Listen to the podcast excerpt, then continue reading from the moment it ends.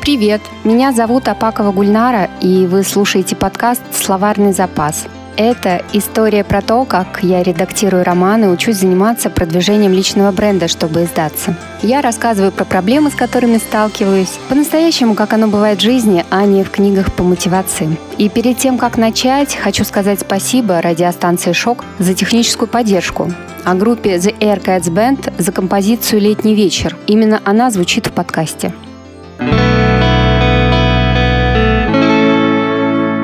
Привет!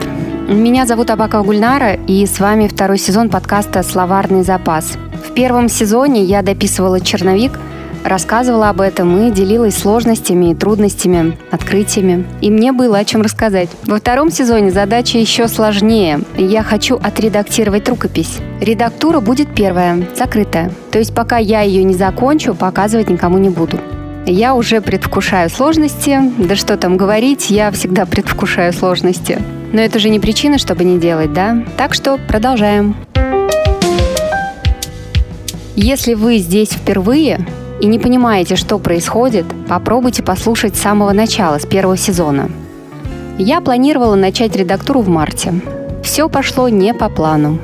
После «Нанорайма» я так утомилась, что надеялась весь декабрь и январь читать, отдыхать, заниматься блогом и продвижением подкаста. Но под самый Новый год я сильно заболела.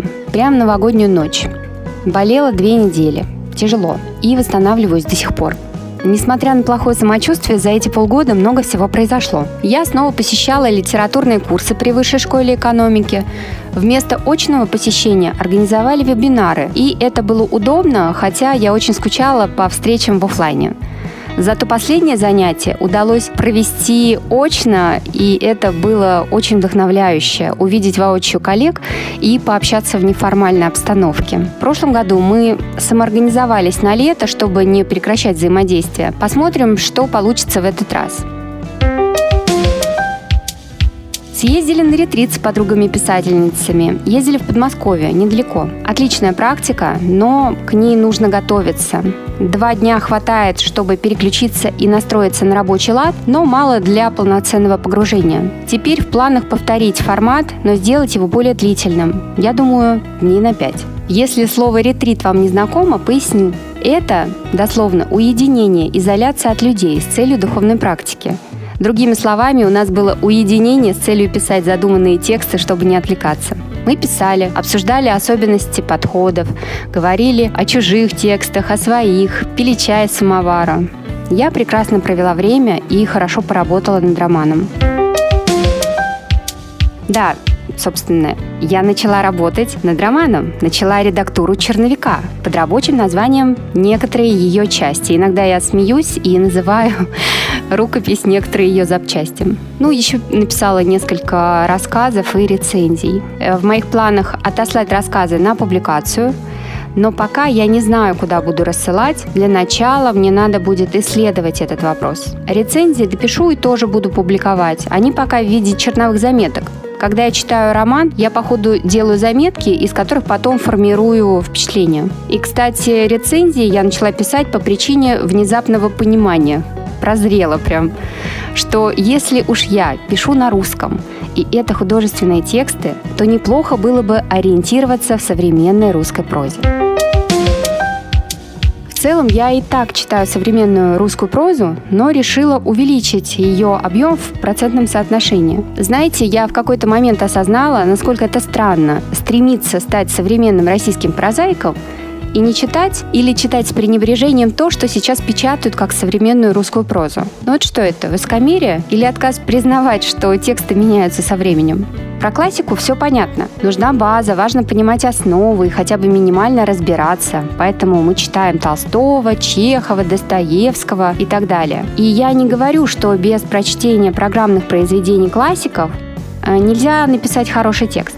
Можно, но я абсолютно уверена, что без этих знаний невозможно развиваться, а полноценный взгляд на литературный ландшафт невозможен без изучения и старого, и нового. И только это дает так необходимый объем стереозвучания, если хотите, новое понимание литературы и, конечно, какие-то собственные открытия и прозрения на этот счет. Не говоря уж о том, что, читая современников, понимаешь, что сейчас происходит. Это мое личное мнение, конечно. Конечно,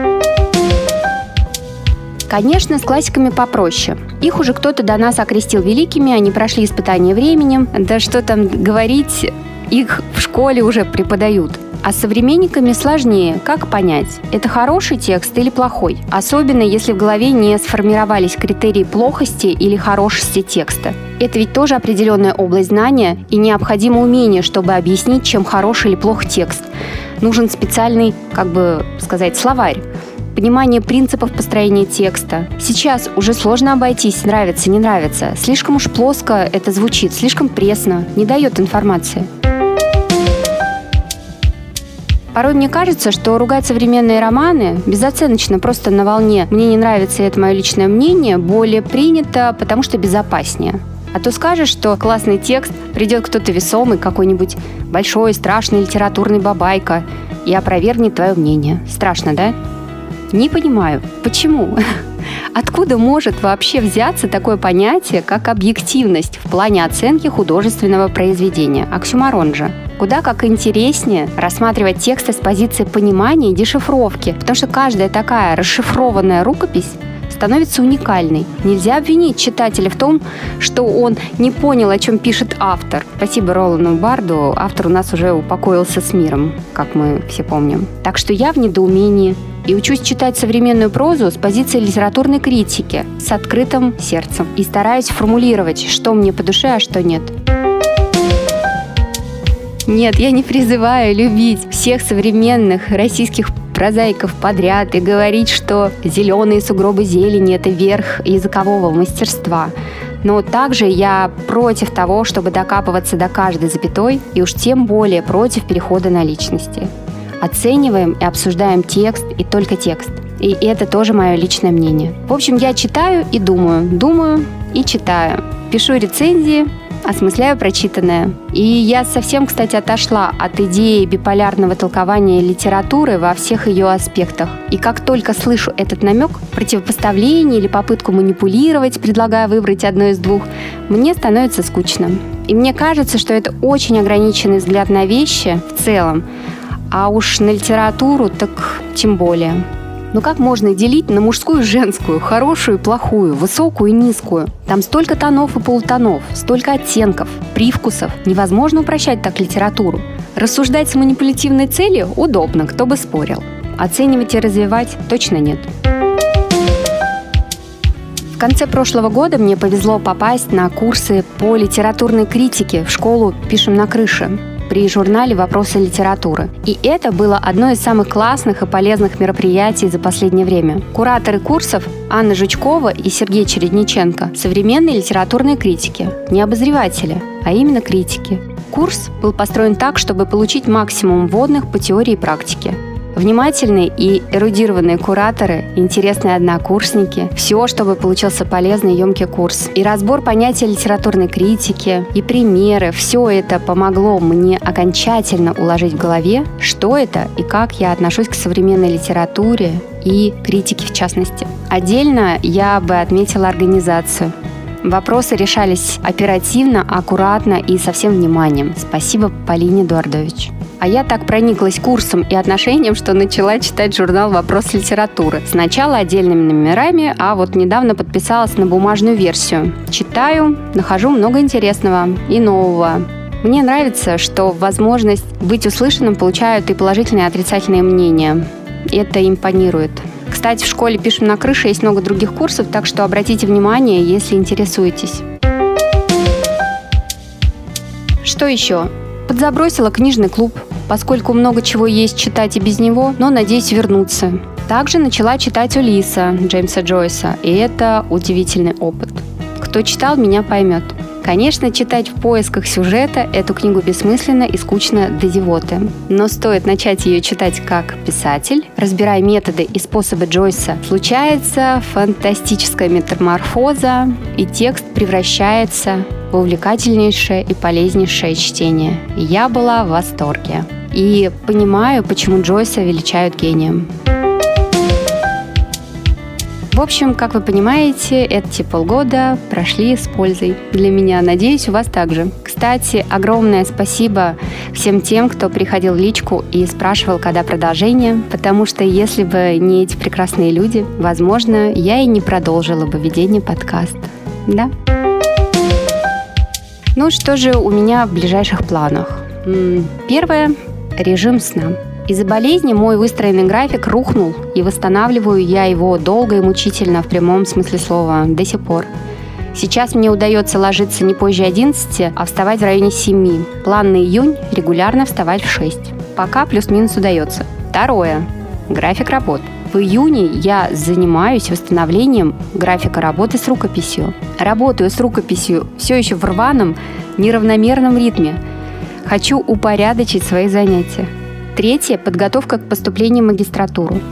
Я уже говорила, что готовлюсь поступать в магистратуру в августе. Подготовка занимает время, надо планировать. Список литературы не маленький, хотя и не огромный, прямо скажем. Требуется освежить в памяти прочтенное, к тому же я выяснила, что не читала примерно третье списка. В том числе надо подготовить свои тексты для рассмотрения комиссии. Я настроена оптимистично, но решила не расстраиваться, если не поступлю в этом году. Хорошо, что ВШЭ более лояльно относятся к старопишущим, вроде меня. Второй сезон будет отличаться от первого. Для начала сменилась цель. Черновик уже дописан, пора редактировать текст. Не знаю, смогу ли я уложиться во второй сезон, загадывать не буду. Очень уж новое для меня дело редактура. Также, надеюсь, в рамках этого сезона познакомлю вас с несколькими моими хорошими знакомыми, друзьями и соратниками которые также пишут и развиваются на писательской ниве, или рассказывают об этом, или рассказывают про книги, которые они читают. Ну, вот это вот все. Поговорим про околокнижную тему, сам издат, отношения и просто хорошо проведем время, надеюсь. А я никогда еще никого не интервьюировала, так что будем пробовать.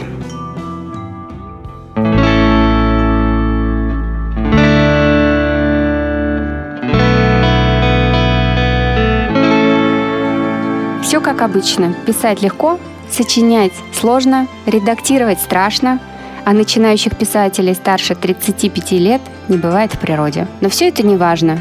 И упоминаю лишь, чтобы дать понять, всем сложно и страшно, это нормально, это преодолимо, было бы желание. Я и себе это постоянно повторяю. Постоянно.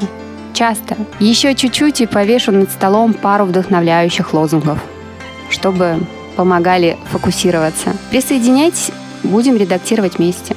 На сегодня это все. Спасибо, что дослушали до конца. Не забывайте писать комментарии и ставить лайки. Это помогает продвижению подкаста. До встречи!